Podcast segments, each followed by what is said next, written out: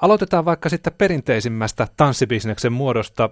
Viime kesä elettiin meillä Suomessakin taloudellisen taantuman synkkyydessä. Osaatko Pentti Teräväinen sanoa, miten kesä meni näillä perinteisillä traditionaalisilla tanssilavoilla? Sen palautteen perusteella, mitä kentältä on tullut ja kuullut keikoilla olleiden ihmisten lausuntoja ja tanssi väen lausuntoja, niin kesä on mennyt vähintäänkin yhtä hyvin kuin aikaisemmat kesät, ehkäpä paremmin, koska kelit on suosineet ja ihmiset on liikkuneet ahkerammin eri paikoissa. Ja, mutta tuota, no kaiken kaikkiaan niin ennen vanha oli tanssipaikkoja Suomessa noin 3000, nythän niitä on, on vaan vajaa pari sata, että eihän se mitään valtavan suurta kuitenkaan sitten ole. Miten se on viime vuosina muuttunut tämä tilanne? Kuinka pitkään esimerkiksi tanssilavojen määrä on pysynyt sellaisena, mitä se on nyt? Määrä on pysynyt suurin piirtein vakiona, mutta alkanut myös sitten pikkuhiljaa kasvaa, eli uusiakin paikkoja eri puolilla Suomea avattu. Mutta aika tavalla vakiintunut kuitenkin, että nämä paikat, mitkä on olemassa, ne on sitä alkanut vetämään enemmän väkeä. Siis pitäisikö tästä nyt vetää se johtopäätös, että siis lavarintamalla menee hyvin? Siellä menee varmaan ihan kohtuullisesti.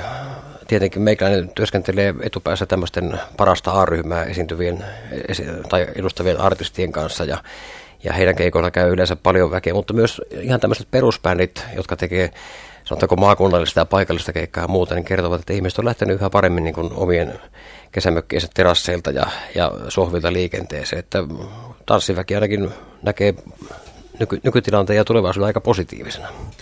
Onko se sitten sillä lailla, että tämmöinen yleismaailmallinen ja suomalainen tämmöinen taloudellinen lama ei sitten näy tässä tanssirintamalla niin paljon? Se on ehkä niin, että tuommoiset panostukset suurempiin hankintoihin saattaa olla ihmisillä jäissä, mutta sitten semmoiseen arjesta irtaantumiseen ja hauskanpitoon siihen kyllä riittää sitten pienempikin raha ja sitä sitten käytetään myös.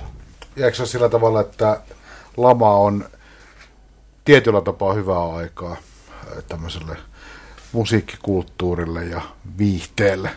Ehkä, ehkä se on tota, yksi niitä asioita, joka on kuitenkin, niin kuin Pentti sanoi, niin ei ole valtavia rahallisia panostuksia niihin, että käy tanssimassa jossakin, se ei ole mikään ihan mieletön investointi, niin ne ei ole todellakaan niitä asioita, joista lähdetään tinkimään ensimmäisenä, että ne on semmoisen niin kuin yleisen elämänlaadun kannalta aika ole, olennaisia juttuja ja tärkeät osa sellaista niin kuin suomalaista peruskulttuuria, että siitä ei lähdetä noin vaan – luopumaan, vaan päinvastoin se tuntuu entistä tarpeellisemmalta, kun ehkä yleinen fiilis on vähän kirjaan suuntainen. Hmm, ihmiset haluaa irrottaa tuo arjesta ja tuommoinen, sanotaanko, jotka tanssii aktiivisesti harrastaa, niin parin kolmen tunnin tanssi rupeamaan, niin se on hyvää kunnolle ja sinä pääsee seurustelemaan sekä oman lähipiirin kanssa että myös, myös ihan tuntemattomien kanssa, jos haluaa. Ja näin, siinä on varmasti semmoinen, siinä on monta tämmöistä juttua, mitkä niin kuin on positiivisella tavalla ihmisten mieliä, mieltä kohottavaa. Eli meillä on tällä kertaa Pop Talk vieraana Pentti Teräväinen. Susta voi sanoa hyvällä omatulla, että saat musiikin ja musiikkibisneksen todellinen moniottelija. Discopress Oy on pitkäikäisempiä suomalaisia musiikkialan firmoja. Kerro, kaik- mitä kaikkea sä teet tällä hetkellä musiikin no, kanssa? No joo, mistähän tämä aloittaisi, että voisi tiivistää lyhyesti. No pääty on tietenkin viihdeuutisten toimittaminen. Joka päivä tehdään tuommoista katsausta erilaisille asiakkaille, radioille, lehdille, nettisivustoille. Sitten meillä on säännöllisesti ilmestyvä Hitit-lehti, tulee kuukausittain. Hitit-listajuliste tulee muutaman kerran vuodessa. Sitten tehdään radio-ohjelmasarjaa, pop- ja iskevän musiikin vierailuohjelmasarjaa, listasuosi, joka täytti yli 16 vuotta. Siinä on kolme vierasta per viikko. Sitten tehdään digijakelua levyistä, fyysistä jakelua levyistä tiskiukille ja radioasemille. Ja sitten tänä vuonna jopa ensimmäistä kertaa ryhdyin levytuottajaksi, kun pyydettiin, niin tässä toimintaa hyvin laajalla skaalalla pieninä palasina on leipä maailmalla. Näin voidaan sanoa. Kuulostaa vaan siltä, että sä oot verkostoitunut. No joo, varmaan sitä, se on niinku se juttu, mistä tämä koko homma on lähtenyt liikenteeseen. Eli tuo verkostoituminen, ennen kuin edes näitä verkkoja ei keksitty, niin musiikki- ja mediatapahtumaa muiden kautta, niin on pyritty hankkimaan semmoisia, en sano, että verkostoja, mutta, mutta kuitenkin. No ehkä myöskin hieman erilaisia verkostoja, mitä me täällä pääkaupunkiseudulla äh, ollaan tavattu, niin kuin meidän verkostot on erityyppisiä. Sä aina näissä lehdissä ja ylipäänsä sulla on, on tullut sellainen tunne, että sä haluat edustaa semmoista niin kuin toisin ajattelijan suhteessa pääkaupunkiseudulla, semmoisen niin kuin kansan syvien rivien ään ikään kuin, jos musta tuntuu, kuuluu sun kauttassa. No toisaalta mulla on tämmöinen rockitausta ja rockipoliisi ja levyarvostelijatausta olemassa myös. Ja sitten mä olen kautta aikoina organisoinut tiskiykkien tämmöistä yhteistoimintaa, DJ Hall of Famea muun muassa. Ja, ja sitten on jäsenenä muun muassa tämmöisen kuin tanssin yhteistyöneuvostossa, joka pyrkii keräämään muusikkojen liittoa, tanssien järjestäjiä ja muita saman pöydän ääreen keskustelemaan alan kehittämistä ja muusta. Mä oon ollut aina tämmöinen, sanotaanko, jonkinasteinen toimistopartiolainen ja tämmöinen, sanotaanko, verkostojen luoja ja kehittäjä ja pyrkinyt saamaan ihmisiä samojen pöytien ääreen ja nostamaan kissan pöydälle ja monesti se kissa jää siihen pöydälle, mutta kuitenkin keskustelu ainakin avataan.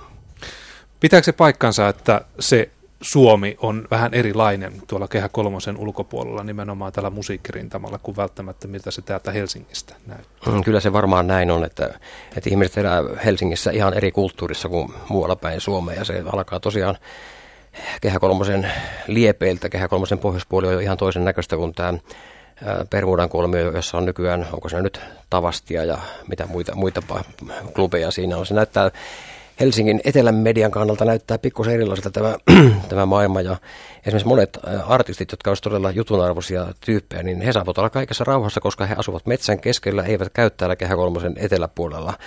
Ja tuota, media ei lähde sitten seuraamaan heidän edesottamukseen tuonne kentälle, vaikka siellä sitä aihetta vasta olisikin. Kyllähän pääkaupunkiseudullakin kuitenkin tämmöisiä perinteisiä tanssiravintoloita edelleen on. Osa on ihan isoja ja menestyksekkäitäkin. Mutta siellä ilmeisesti kiertää sitten vaan nämä niin sanotut isot nimet, vai? Joo, niitä on erittäin vähän, mitä mä oon ymmärtänyt. Niin, ja ja tuota, pääkaupunkiseudulla on hirveän vaikea saada tanssipaikkoja. Ja esimerkiksi niin kun nosturiyrittäjä Pekka Niskahan sitten lopulta heitti hanskat tistiin, kun joka paikasta vastustettiin puoluekannasta riippumatta ja nähtiin, että ei tämmöistä metsäläiskulttuuria voi tuoda Helsingin parhaalle paikalle ja muuta, niin he niin kuin ajattelivat, että no okei, antaa nyt sitten olla. No sitten helsinkiläiset käy tansseissa Kehä Kolmosen pohjoispuolella. Siellä on suuria paikkoja ihan tässä Uudenmaan läänissä jo joka puolella. Mutta on meidän sen tämän vanhan tanssikelari ihan keskellä Helsinkiä. Niin, ja ajattelee, puolitoista miljoonaa ihmistä ja tuhannen hengen paikka, kun se nyt on. Jos sitäkään. Niin. Jos katsoo tuommoista, voisiko sanoa virallista musiikkimediaa ja iltapäivälehtiä, naistenlehtiä, mikä nyt olisi ollut sellaiset foorumit, jossa ylipäätänsä sanotaan vaikka iskelma-artistit on esillä. Niin mitä sieltä sun mielestä, mikä on se olennainen asia, mikä sieltä jää puuttumaan?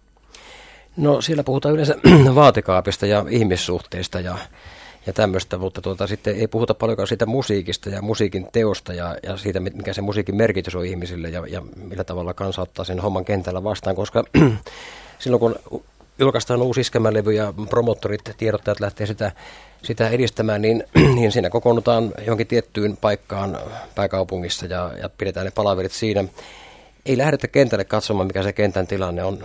Tois, joskus saattaa olla, että toimittaja jopa lentää jonnekin saarisilälle leville katsomaan, mikä on meininki, mutta kyllä se kenttäseuranta on aika vähäistä sitten. Ja, ja sitten se paketti, minkä se tiedottaja onnistuu tarjoilemaan sille medialle, niin se menee yleensä semmoisenaan läpi, että jotenkin se on myös toimittajien laiskuutta, että ei lähdetä tekemään, tekemään juttuja laajemmin. Ja tähän koskettaa tämä laiskuus erityisesti, jos puhutaan musiikkibisneksen talouspuolta, niin hyvin harva toimittaja ja, ja taho on niin kuin halukas lähteä pöyhimään sitä sen tarkemmin ja tota, siellä olisi paljon semmoista hyvää jutun aihetta.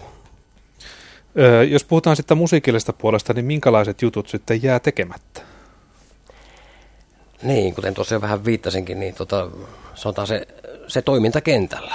Mä en muista viimeisen, viimeisen vuosien aikana lukenut montakaan juttuja, jossa olisi lähdetty seuraamaan sitä artistin arkipäivää, sitä vastaanottoa kentällä ja sitä musiikin merkitystä, millä tavalla se ihmisiä puhuttelee ja, ja miksi se lähtee nimenomaan käymään tiettyjen artistien keikoilla niin jutut on aika vähissä, että se on sitä julkisvetosta, käytetään vaikka yleisimmin keltaista lehdistöä, mikä ihmisiä, ihmisiä saa ostamaan lehtiä, niin tota, sitä sitten haetaan etupäässä. Rattiuoppous edellä mennä. Niin, sehän on Tangon kuninkaallista ja monien muidenkin perusjuttu on se, että, että ylinopeus ja rattijuoppous ja näin. Sitten alkaa tango kiinnostaa. Mutta onko se sit, tai kun... sitten tulojen, tulojen joku vähäisyys tai valtavat tulot on myöskin. Veromätky. Perus, Joo. perus, perus perusaiheistoa. Eli maksamattomat verot, eli veromätkyt, niin jo. kiinnostaa ihmisiä. Ja, kyllä, ja esimerkiksi toihan on vakioaihe tuolla iltapäivälehdessä esimerkiksi tämä, että, että kuinka paljon artisti tienaa. Eli siinä kerrotaan, kuinka paljon hänen firmansa sisään menevä laskutus on, niin sitten ei kerrota yhtään, että mitkä ne kulut on. Kuvitellaan, että se artisti nappaa sen koko kassan mukaan, josta kuitenkin joudutaan maksamaan sitten artist, tai siis säästäjien ja kaikkien muiden osapuolten palkat ja verot ja muut kulut. Että, ei se ollenkaan niin ruususta ole kuin se näyttää, mutta tokihan Suomessa on erittäin hyvin tienaavia artisteja muuallakin kuin tuolla kansainvälisen rokivientipuolella. Totta, tässä tuli mainittua tämä iso tapahtuma nimeltään Tango-markkinat. Siis sehän nyt on semmoinen tapahtuma, että ainakin silloin kun se on, no nyt se on vielä omassa talossa niin sanotusti, niin se ikään kuin nostaa tämän tämmöisen tanssikulttuurin hetkeksi tämmöiseen ihan julkisuuden keskiöön. Ihan muutamaksi päiväksi tosi vaan. Mutta onko se tavallaan, peittääkö se tavallaan tämän aluskasvillisuuden? Saako ihmiset väärän kuvan, kun ne vaan tuijottaa niitä tangoa vääntäviä ihmisiä siellä seinällä. Joo, tuosta saatat, saatat ihan löytää kultajomen tuosta jutusta nimittäin. Se on tietyllä tavalla äh, keskittynyt ehkä liikaa siihen, koska se on vain muutaman päivän tapahtuma, mutta tuota, nythän viime äh, aikojen tapahtumien valossa, niin, tai viime kesän tapahtuman valossa, niin tämä hommahan on, on nousussa koko ajan, että, että parempaan suuntaan on menossa ja sitten vielä vielä kun ajatellaan tämä muutokset, että valitaan vain yksi kuninkaallinen, niin, niin se mielenkiinto kohdistuu häneen. Ja sitten kun kaverille vielä annettiin tämä Euroviisu edustusmahdollisuuspaikka, niin tuota, tässä on tehty ihan oikeita tämmöisiä markkinoillisia toimenpiteitä, jolloin se kiinnostavuus sitä tangon kulttuuria kohtaan saattaa niin kuin monien ihmisten keskuudessa jatkua ympäri vuoden.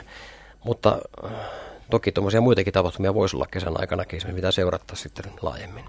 Jos puhutaan suomalaisesta festivaalikentästä, niin kuinka paljon tota, paukkuja käytetään semmoisiin, voisi sanoa puhtaasti aikuisyleisölle suunnattuihin tapahtumiin, koska kaikki huomio on perinteisesti keskittynyt ja pyörinyt näiden tiettyjen rock-tapahtumien ympärillä, niin kuinka paljon sä itse uskot siihen että esimerkiksi, että iskelmän ympärille voisi rakentaa, äh, unohdetaan se Seinäjoki, mutta muita tämmöisiä niin kuin mittavia festivaalityyppisiä tapahtumia, mitä nyt Himoksella myös kokeiltiin, useampi päiväinen tilaisuus, jonne oli roudattu semmoinen tähtikatras paikalla. Joo, kyllähän Suomen San Remo-tyyppiselle tapahtumalle, tuommoiselle iskelmä viikkotyyppiselle tapahtumalle varmasti olisi tila, tilaus olemassa, missä olisi erinäköisiä sävellyskilpailuja, artistikilpailuja ja muita, muita tapahtumia. Suomessa vielä toi tanssimiskilpailut erikseen, niin tota, samassa yhteydessä sille voisi olla ihan selkeästi kyllä tilaus tuolle jutulle. Ja tuota, kun ajatellaan tuota aluskasvillisuutta ja keikkarintamaa, mikä tuolla kentällä toimii, niin niin siitä saa esimerkiksi aivan toisenlaisen käsityksen lukemalla Helsingin Sanomien muutamaa tanssi-ilmoitusta tai sitten katsomalla Pohjanmaalla ilmestyvää erään kyläkaupan voimakkaasti tukemaa lehteä, mikä kerää niin kuin läntisen Suomen noin tanssipaikkojen ilmoittelut ja muut, niin siellä on kaksi aukeamaa helpostikin viikoittain, jopa talvisaikaan näitä tanssia ja huvi-ilmoituksia, että, että kyllä se aika aktiivista se toiminta tuolla kentällä on. Toki yhdellä paikkakunnalla ei välttämättä monta, monta keikkapaikkaa ole, mutta toiminta on jatkuvaa ja ympärivuotista kuitenkin. Yksi sellainen perspektiiviharha, mitä tota itse olen epäillyt, että olennainen tekijä, joka vaikuttaa tähän, että miten iskelmästä puhutaan ja kirjoitetaan, on se, että musiikkimedia pyörii levyjen ympärillä. Ja sitten on kokonaan toinen todellisuus on tämä live-musiikki. Ja eikö se ole sillä tavalla, että iskelmästä tavallaan paras ja elinvoimaisin puoli ei selviä levyjä kuuntelemaan? Joo, olet ihan oikeassa. Suomessa voisi olla samanlainen, kun muistaakseni Billboardissa on Box Tops Office, Office-lista, missä listattaisiin esimerkiksi nämä, että mitkä bändit ja mitkä arsi vetää eniten porukkaa keikoille. Ja, ja se lista näyttäisi aika hämmästyttävältä monien mielestä, koska siellä olisi viisi kertaa viikossa esiintyvät tanssiorkesterit ehkä sitten ihan ykkösenä joku Souvarit, Finlanders, Neljän suora tämän tyyppiset, Taikakuut ja Sinitaivaat ja muut vastaat, mitkä taas ei sitten niin rockmedia edustajille sano mitään muuta kuin, että ne on vain pelkkiä nimiä. Mutta eikö iskelmäpuolellakin ole kuitenkin se kärki, joka kuorii sitten kerman siitä päältä, on nämä perinteiset suuret iskelmäkuninkaat sekä nämä äsken mainitsemasi suositut iskelmäbändit. Miten sitten pärjäävät tämmöiset pienemmät kokoonpanot, jotka kiertävät ehkä tuolla maakunnallisella tasolla, tämmöiset perinteiset hanuripartiot vai vieläkö siellä hanuri raikaa? Kyllähän se kiva, kun nykyään on se kitaravetosuus noissa bändeissä, että, että kitarabändithän ne on nykyään, jotka jotka tuolla kentällä vetää, siis agentsin jälkeläiset on oikeastaan ne bändit, jotka on ed, edustaa tätä tämmöistä perustasoa. Että sieltä löytyy hämmästyttävän kovia juttuja ihan miltä tahansa paikakunnalta, niin kun eräs legendaarinen kitaristi sanoi kerran, kun häntä haastattiin, että nykyään joutuu, löytyy joka korttelista kovempia kitaristeja kuin he oli 60-luvulla maan kovimmat. Että, että toi harrastus ja koulutus on mennyt siihen, että, että sitä taitoa löytyy. Ja sitten monet niin kun ihan rockpohjalta lähteneet kaverit, niin, ne, niin on se rock-osasto, heavy bandi, mutta sitten lähtee soittamaan kuitenkin viikonloppuisin tai iltaisin, niin joko omien kavereittensa järjestämiin tanssiiltoihin tai sitten vanhempiensa tanssiiltoihin. Eli ihmisillä ei ole tämmöistä genreajattelua niin vahvasti nämä nuoremmissa sukupolvissa, että he, he niin näkee, että he voivat lähteä keikalla ihan minkälaiseen paikkaan tahansa ja millä musiikilla tahansa. Musta, musta tota, aina ollut mielenkiintoinen pointti se, kun puhutaan musiikkibisneksestä, niin eiköhän joku bisneksen niin ihan minimi vaatimus, siitä kannattaa puhua, ja t- tässä vaiheessa amerikkalainen ei vielä edes puhu bisneksestä, on se, että joku ansaitsee sillä elantonsa sillä musiikilla. Niin, jos ajatellaan esimerkiksi suomalaista niin kuin ammattimuusikokuntaa, jotka oikeasti elää soittamalla, niin tuollahan se on. Eikö näin? Siis niin kuin, no joo. Niin kuin rockia soittavat tyypit, jotka oikeasti eläisi ympäri vuoden soittamalla, niin niitä on todella vähän. Niin, rockpuolella ja poppuolella tehdään oikeastaan tämmöisiä niin kuin kiertueita ja, ja tiettyjä levy, levyjulkkareita ja, ja konsertteja ja muita tämmöisiä. Ei ne välttämättä edes kiertueita, ne on vain irto, irtokeikkoja, irtokonsertteja, josta palataan välillä yöksi kotiin. Kiertuehan on semmoinen, mistä ei tulla yöllä kotiin. Ja sitten on tämmöisiä äh, bändejä kuin esimerkiksi tämä tanssiväen vuoden tanssittaja tulokkaksi valitsema vuoden viihdyttäjäkisankin aikana voittanut Sinitaivasorkesteri 20 ja 25 kavereita oleva porukka, niin he tekevät 170 keikkaa vuodessa. Eli he on ammattimuusikoita ja elää sillä hommalla kokonaan. Että, että se on ehkä niin, että tuommoinen äh, tanssi ja iskemä ja äh, iskemä popmuusikko, niin hän tekee tota 11 kuukautta vuodessa tekee keikkaa, kuukauden verran tekee levyä. Rockpuolella se on päinvastoin. Tehdään sitä levyä, nysvetään 11 kuukautta ja sitten kuukauden verran tehdään yhteensä niitä keikkoja vuodessa. Mä juttelin tässä vähän aikaa sitten Yölinnun poikien kanssa. Mä tein heistä haastattelun tänne Helsingin mediaan, niin, to, tota noin, niin he muisteli näitä alkuaikojaan ja totesivat, että se oli aika kovaa hommaa. Se pinnalle pääsy oli hirvittävän vaikeaa. Ja sä äsken tuossa alussa jo sanoit, että se paikkojen määrä, missä voi keikkailla, ei ole muuttunut viime aikoina miksikään. Onko siellä sitten uusille yrittäjille enää tilaa? Mm, tietenkin suurin ongelma yleensä bändeillä ja artisteilla on, on päästä ohjelmatoimiston äh, listoille ja ohjelmatoimistot hallinnoi aika tavalla tätä ohjelman äh, myynti, myynti- ja ostotoimintaa tanssipaikoille. Että jos et ole oikean ohjelmatoimiston listoilla, et pääse tiettyyn paikkaan keikalle. Toi on kun levyyhtiöt ja muut pyrkii tähän 360 astetta malliin, niin siellä aika tavalla alkaa olla tämmöisiä pahoja ilmiöitä, että, että se on oltava tietyssä levyyhtiössä, tietyssä ohjelmatoimistossa päästäksä keikalle tiettyyn paikkaan. Että tämä on ehkä nykyään mennyt, mennyt siihen suuntaan, että vaikka on kuinka hyvä bändi, jos et ole oikean ihmisen mukana, niin et välttämättä pääse sitten eteenpäin tuonne keikkarintamalle. Että se itse keikamyynti suoraan on tosi vaikeaa näiden organisaatioiden ohi. Tästä on tota, puhuttu jonkin verran, mutta varmasti aika aika lailla liian vähän, ja sä tuossa hetki sitten viittasit, että tuolla kentällä on mielenkiintoisia aiheita, jos ruvetaan puhumaan esimerkiksi tästä musiikin tekemisen taloudellisesta puolesta. Niin eikö tämä tavallaan, nyt pitää olla kielikeskellä suuta, että ruveta nimiä ja kaikkia muita mainitsemaan, että olla kohta leivättömän pöydän ääressä keskustelemassa tästä, mutta että tämähän on semmoinen legendaarinen niin kuin kytkykauppojen ja puola, vähän semmoisen, sanotaan nyt sitaateissa, vähän semmoisen gangsterimaisen tilinteon ala, että asioita niin kuin, että on ihan kummallisia virityksiä täynnä toi koko kenttä. Niin ja esimerkiksi tämä ennen vanhalla tämmöinen muistatte Alan Freed, ja muut tämä Peijola oikeudenkäynnit ja muut, että menit soittamaan tietyn levyyhtiön tai tietyn artistin kappaleita ja joudut siitä suurin piirtein linnaa ja pois hommista. Ja nykyään tietyt levyyhtiöt ja tietyt radiokanavat tekevät tämmöisiä yhteisyrityksiä, yhteisiä kokoelmalevyjä ja muita ja päättävät, että tämä nostetaan soittoa. Ei sitä, se on nykyään vaan tämmöinen joint venture, ei sitä enää millään tavalla niin paheksuta sitä hommaa. Ehkä yleensä paheksutaan, mutta tuskin kaupallisella puolella. No miten nämä sitten pärjää nämä tämmöiset aloittelevat bändit? Missä ne, mistä ne saa töitä? No useimmillahan jopa kovankin tason artisteilla ja bändeillä, niillä on nykyään ihan, ihan normaali päivätyö, niin kuin oli vielä sanotaanko 30 vuotta takaperinkin, että, että käydään päivät ihan normaali töissä tai opiskellaan ja sitten lähdetään soittamaan keskiviikko, perjantai, lauantai, lähdetään illalla soittamaan ja aikaa jää kyllä siihenkin, että, että jotkut tietenkin leikkii sitä rock-unelmaa tai, tai pop-unelmaa, että hei mä olen muusikko, mä käyn keikalla perjantai, lauantai, lopun aikaa sitten sitten tuota, tehdään mitä tehdään, mutta tuota, kyllä se on mennyt siihen, että se on niin kuin, kahden ammatin ihmisiä on hyvin paljon. Se johtuu tästä tietenkin kovasta kilpailusta ja ylitarjonnasta myös, että tekijöitä on liian paljon, että sitä voisi napata leipänsä. Ja sitten niin kuin alkuviikon, sanotaanko sunnuntai, maanantai, tiistai, Suomessa ei ole keikkapaikkoja missään genressä oikeastaan, että voisi käydä alkuviikosta keikoilla. Että se on kyllä menossa valitettavasti voisi noin niin menossa siihen, että, että täysammattilaisia on vähemmän sitten. Jos siirrytään tuonne radion kentällä, sä oot ollut radion tekijänä ja sä oot aina ymmärtääkseni puolustanut tämmöistä radion alkuperäistä paikallisradioiden, paikallisradiomaisuutta. Miltä, miltä sä näet radion kentän tällä hetkellä Suomessa?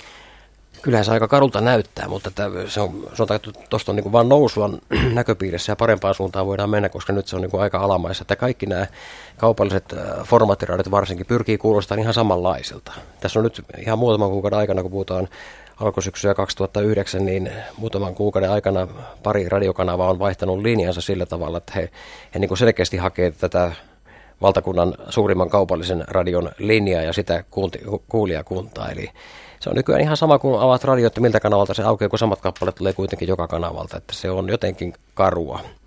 Et mä näkisin, että kyllä sitä pelkästään niin kuin parempaan suuntaan ollaan menossa ja toivottavasti ensi kerralla, kun näitä toimilupia jaetaan, niin otetaan myös huomioon se, että sitä jaetaan niin kuin eri toimijoille, erilaisille toimijoille, jotka sitoutuu myös siihen linjaan, mikä heille on niin toimiluvassa määritelty.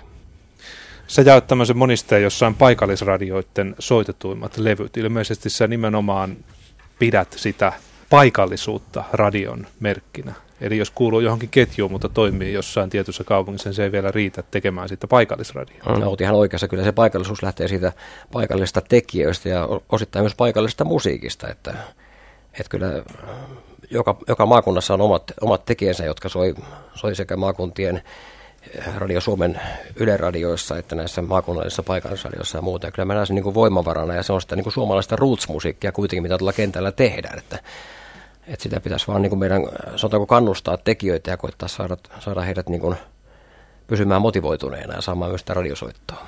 Pikkasen haastan sitä ajatusta tuosta paikallisesta musiikista, jonka pitäisi päästä esiin voimakkaammin myös mediassa, että eikö se ole aina ollut sillä tavalla, että on tavallaan eri, eri tota, divisioonia tässä musiikissa. Se on aika, aikanaan, otetaan vaikka joku 50-luku vaikka iskelmän yhdenlaisena kulta-aikana, niin silloin on ollut varmaan miljoona niin kuin, yhtyettä siellä sun täällä, ja sitten on ollut tämä tavallaan Rautavaara, Metrotytö, Tolavi Virta, joka on ollut sitten tavallaan se, kuitenkin se julkisuutta domino, dominoiva ja myös mediassa esillä – ollut. Että eikö on, on, onhan olemassa paljon semmoista iskelmämusiikkia, jonka paikka esimerkiksi ei ole radiossa. Joo. Vaan se on tehty ihan eri asenteella. Se on just sitä kuuluisaa, niin kuin, että olen, olemme palveluammatissa ja soitetaan ja tanssitetaan jengiä. Ja käyttömusiikkia. Käyttömusiikkia ja kuitenkin sitten kaikki nämä bändit myös tekee myös omakustainen levyjä ja jake, jake, jakelee niitä joka puolelle ja usein sitten käydään keskustelua, että miksi tämä ja tämä ei soi siellä ja miksi aina vaan Kari Tapio soi. Niin, on, on myös sellaista tota, musaa, jonka välttämättä ei kuulukaan soida radiossa.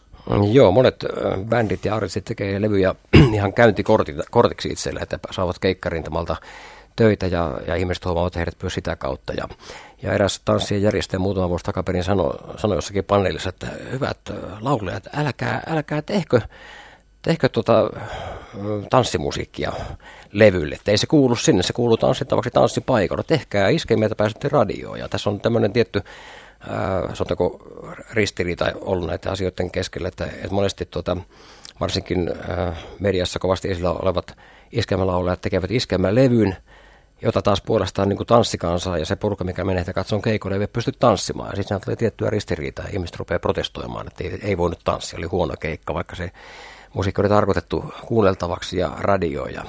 Ja sitten on tietenkin äh, osat näistä, varsinkin tuosta nuorten tanssibändien porukasta juuri semmoista, heillä on erikseen tämä äh, lavaaminen ja levyminen. Että tehdään levyjä faneille, että fanit voi kuunnella niitä, mutta keikalla soitetaan kuitenkin perusohjelmistoa. Esimerkkinä juuri Yölintu käy hyvin. Mua on aina jossain määrin hämän, hämännyt tavallaan tuosta just tanssipuolelta ja tietynlaisesta iskelmäkentästä tuleva se vetomus siihen teoston vuosit, tota, tilityslista, se, joka oli ennen niin sanottu kultainen nuoruuslista ja nykyisin taitaa olla paratiisi lista, lista jossa on sitten tota, Keinu kanssani kolmosena, eli mistä tulee eniten teostotilityksiä vuodessa, ja että tämä on se tota, lista, joka kertoo, niin kuin, tässäkin on vedottu tavallaan, mitä kentällä ajatellaan, että tämä kertoo niin kuin jonkun tämmöisen vähän vennamolaiset tai mitä kansa ajattelee, niin eihän se kerro sitä, sehän kertoo sitä, mitä tanssilavoilla kannattaa so- soittaa, mutta se on ihan eri asia, että kannattaako siitä tavallaan, että pitäisikö myös radioiden tarjonnalla olla enemmän sen listan kaltainen, että onhan paljon sellaista, tota, jos sanotaan kärjistää, semmoista tanssirepertuaria, joka on niin funktionaalista musiikkia, että sitä on hyvä jorata, mutta ei sitä kukaan jaksa. En mä tiedä kuinka kauan sitä keinun kanssa niin jaksaisi kuunnella, jos olisi tavallaan joka päivästä pullaa. Mm, ja kun ajatellaan esimerkiksi justiin tanssipaikoilla, siellä käy tietty porukka, joka harrastaa tanssimista ja haluaa semmoista musiikkia, joka on jalalle käyvää. Oikeat tempot, oikeat, oikeat tempot, joo, niin silloin soitetaan sitä perusohjelmistoa ja toisaalta taas sitten, totta kai siellä soitetaan muutenkin kuin sitä top 10, mikä on vuodesta toiseen muuttumaton suurin piirtein. Olisiko Kari Tapion myrskyn jälkeen tullut sinne top 10 viimeisen kymmenen vuoden aikana. Mutta se johtuu osittain myös siitä, että nämä bändit on ja artistit on hirveän laiskoja raportoimaan niistä keikoista, mitä keikoilla soitetaan. Ja todennäköisesti soitetaan paljon laajemmalla spektrillä kuin mitä se näyttää sen listan perusteella perusteella, mutta toi on varmaan se keskiverto, mikä tulee teoston jutustakin esille. Mutta, Mikä siellä on se yksi iltaskanssissa? Jotain tämmöistä. Ihan näitä perus, perustanssikappaleita, missä on oikea komppi ja semmoinen, mikä, mikä takulla menee läpi. Ja Joo. niin kuin eräs muusikko sanoi, että että vuonna 2009, että jos näyttää, että homma on vähän tahmeita ja sä soitat oikealla kompilla, soitat jätkän homma. Jos väkeä lähdet tanssiin silloin, niin sitten lähdetään kotiin. Se ihan turha. että, että, ne on, että suomalaisten musiikkimaku, se ei muutu pa- parissa vuodessa kun ei se ole muuttunut vuosikymmenessä eikä sadassakaan vuodessa. Topi Kärkisen on jotakin tämän tyyppistä aikoina, ja kyllä se näyttää pitävän paikkansa, että, että se peruskaura menee tuolla tanssisektorilla varsin hyvin läpi, mutta se on myös se, että se tanssin harrastaminen, siis äh, lavatanssi, äh, seuroja ja muiden ryydittämänä, niin sehän on tuota, kasvanut viime vuosina huomattavasti, ja sitten on tullut tätä porukkaa, joka vaatii nimenomaan sitä tietyn komppista musiikkia ja muuta, niin tullut enemmän lavoille. Että, että ehkä jos sillä lavoilla kävisi ihmiset sillä tavalla enemmän niin kuin yli genrerajojen ja, ja tanssiharrastajat ja sosiaalifoksaajat ja tanssiurheilijat kävisi samoilla lavoilla, niin se olisi monipuolisempaa se musiikki varmaan silloin. Siis mä oon ymmärtänyt näistä samoista, saman bändin jutuista päätellä, että on olemassa joilla, joissakin tanssipaikoissa on jopa suoralainen tämmöinen tanssimafia, joka siis suurin piirtein valtaa sen tanssilattian sillä, sillä tavalla, että jotka ensinnäkin he vaatii viisi metriä tilaa ympärilleen, koska he tanssii niin sanotusti oikein, ja jos sinne joku yrittää mennä väliin tanssiin sillä vaan vaimon kanssa vähän tällainen, niin sieltä suurin piirtein heitetään pois. Me pois, sä oot tiellä, ettehän te osaa tanssia. Ja sitten ruvetaan esittämään yhtiölle vaatimuksia, että nyt soitatte siinä ja siinä sävelajissa ja mieluummin tässä ja tässä kompissa, ja jos saisi niitä kaksi peräkkäin, niin me voitaisiin tässä tällainen. Eihän se ole enää mitään. Ei, siis. se, se on tanssiterrori terrorismia on semmoinen, ja tuota, se, ei, se ei palvele ketään. Että se on vähän sama fiilis kuin, että jos haluat lähteä pyörittämään muutaman kappaleen vaihtoaskelilla, jonka jokainen oppii niin kuin viiteen minuuttiin, pärjää yleensä hyvin pitkälle, ja se on suositeltava, että niitä käytetään ja näin, mutta tuota, äh, jos haluat mennä niin kuin pikkusen kuntoon kohottaa kuntosalille, ja huomaat, että se on täynnä äärimmäisen isoja bodareita, niin ei sun ole kiva mennä sinne. Eli sama juttu, että tanssipaikalla pitäisi olla just tämä kaikki mukaan, come on everybody meininki, että saataisiin kaiken ikäiset, näköiset, kokoiset ja taitoiset ihmiset mukaan, niin se pelastaisi näitä paikkoja. Onhan uimahalleissakin ne, jotka treenaa löydöheitoa MM, MMiä varten siellä siviilien joukossa.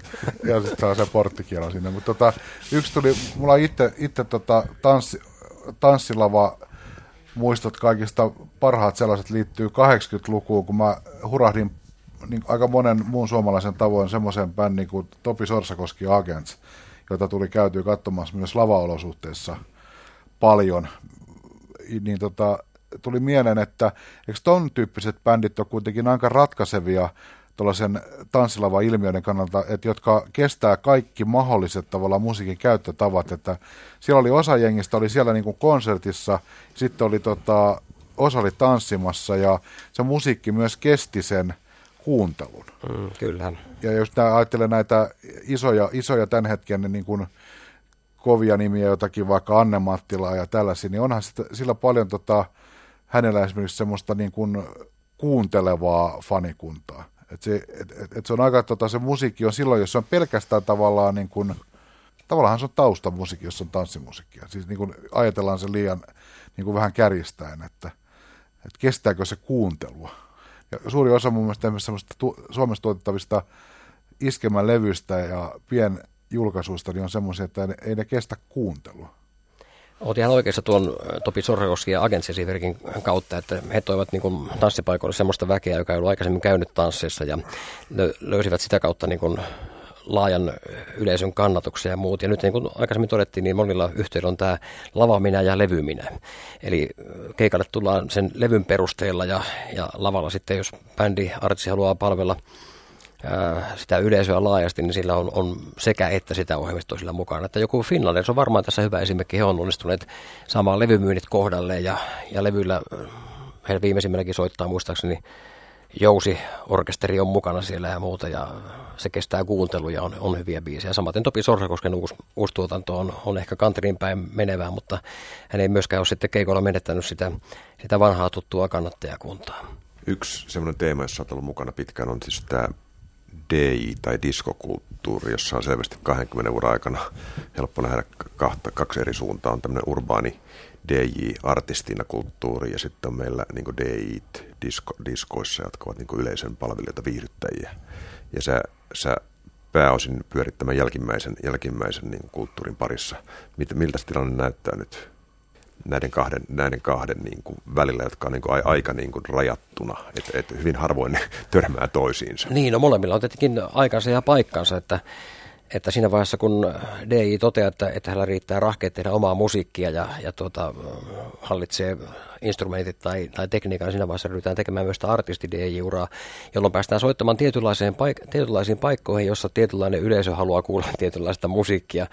Sitten on tämä toinen porukka, sanotaanko, käytetään nimitystä tiskijukka ehkä tai, tai tämmöinen disco DJ, eli he on yleisön palvelijoita, jotka, jotka koittaa saada sen porukan bailaamaan ankarasti koko illan.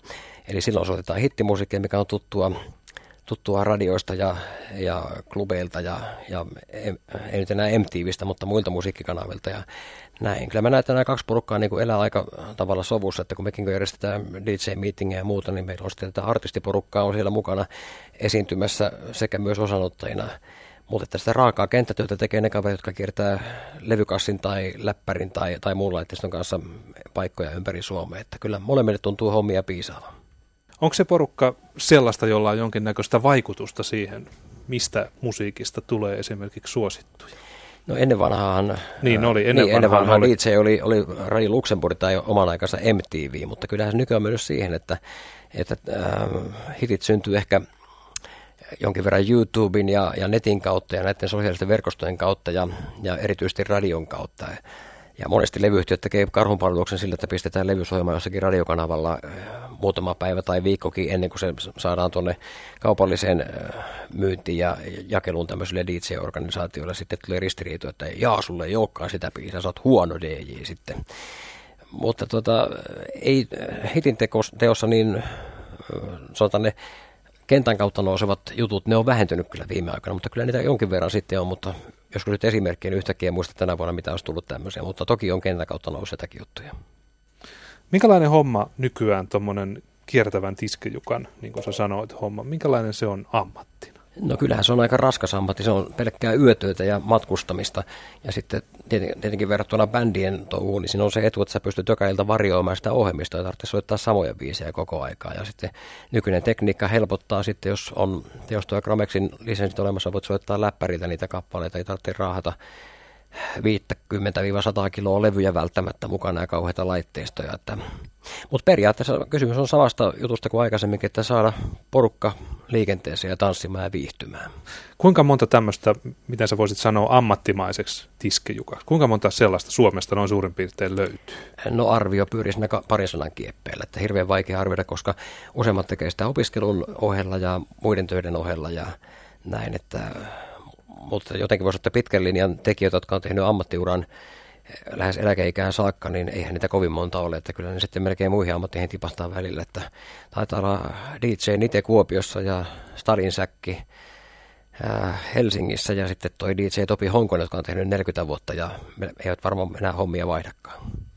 Tuli just tästä Nitestä ja Stadin Säkistä mieleen, että suomalaiseen DJ-perinteeseen kuuluu nämä tota, mainiot ta- taiteilijanimet, liskot sun muut, niin tota, elääkö se traditio vielä? Onko näillä tyypeillä semmoiset tota, räväkät taiteilijanimet? Joo, se on ehkä nykyään sitten enemmän tuonne, sanotaanko show-puolelle, tuonne rap-puolelle, rap-taiteilijat. Kun katsoin tuossa listaa, ketä on päässyt rapin, rapin SM-kisojen finaaliin, niin kyllähän siellä se huumori oli voimakkaasti mukana ja näin, että ja sitten on tiettyjä tämmöisiä ravintoloita ja, ja klubiketjuja, missä tota, vältetään sitä DJ-nimellä mainostamista ihan sen takia, että se paikka on joka ilta yhtä hyvä tai yhtä huono sitä DJstä riippumatta. Olen huomannut, että esimerkiksi tietty nimeltä mainitsematon ravintolamoguli Suomessa, niin ei välttämättä DJ-nimeä laiteta koskaan esille, koska halutaan, että ihmiset tulee siihen tiettyyn paikkaan joka ilta, oli se sitten soittamassa kuka tahansa. Ja voi olla, että se formaatti on määritelty ihan yhtä tiukasti kuin jossakin radioiden soittolistalla, että hei,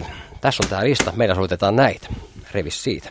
Onko tuossa Tiskijukka tota, skenessä, niin onko siellä vielä samanlaisia DJ-tähtiä kuin oli Ne on legendaarisia nimiä. Mä ajattelen 70-luvun tyypit ja tällaiset, niin ne oli tavallaan niin kuin rokkitähtiä nämä, just niitä ja kumppanit, että nuori, nuoriso menee kaukaa katsomaan jotain tällaista joku silinderihattu päässä. Soittaa. No tietenkin nimet ja tyylit on muuttunut, että totta kai Ville Virtanen, Darude ja, ja IS-16 ja tämmöiset DJ-pohjalta lähteneet artistit on niitä tähtiä nykyään, mutta, mutta siis sitten... Joka vetää semmoisia jengiä tuolla niin kuin klubeihin niin kuin nimellään. Joo, ja sitten näitä proteusteja, mitä näitä kavereita nyt on, niin kyllähän tätä porukkaa on, mutta sitten tämä perinteinen pelkästään niin kuin, sanotaanko muiden tuotantoa soittavat DJt, niin, niin aika äh, tavalla vähenemään päin se on ollut tämä, että et semmoisten kaveritten nimillä mainostettaisiin, että ehkä se on enemmän sitten tämä sanotaanko 70-lukulainen porukka, mikä taas on nyt nostalgiakeikoilla ja soittaa näissä K50-diskoissa ja muualla, niin sitten taas varttuneempi väki, joka on toisella tai kolmannella kierroksella, tulee katsoa niitä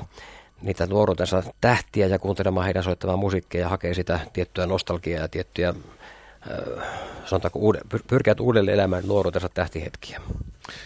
Eikö ennen vanhaan tilanne kuitenkin ollut se, että kun meillä nyt on ollut tässä puheena alla nämä kaksi ammattiryhmää, eli soittavat muusikot ja sitten nämä levyjä soittavat henkilöt, niin eikö nyt ole pidetty perinteisesti niin kuin lähtökohtana sitä, että hän on toistensa vihollisia? Eli nämä levyjen soittajat vie leivän suusta näiltä itse soittavilta muusikoilta.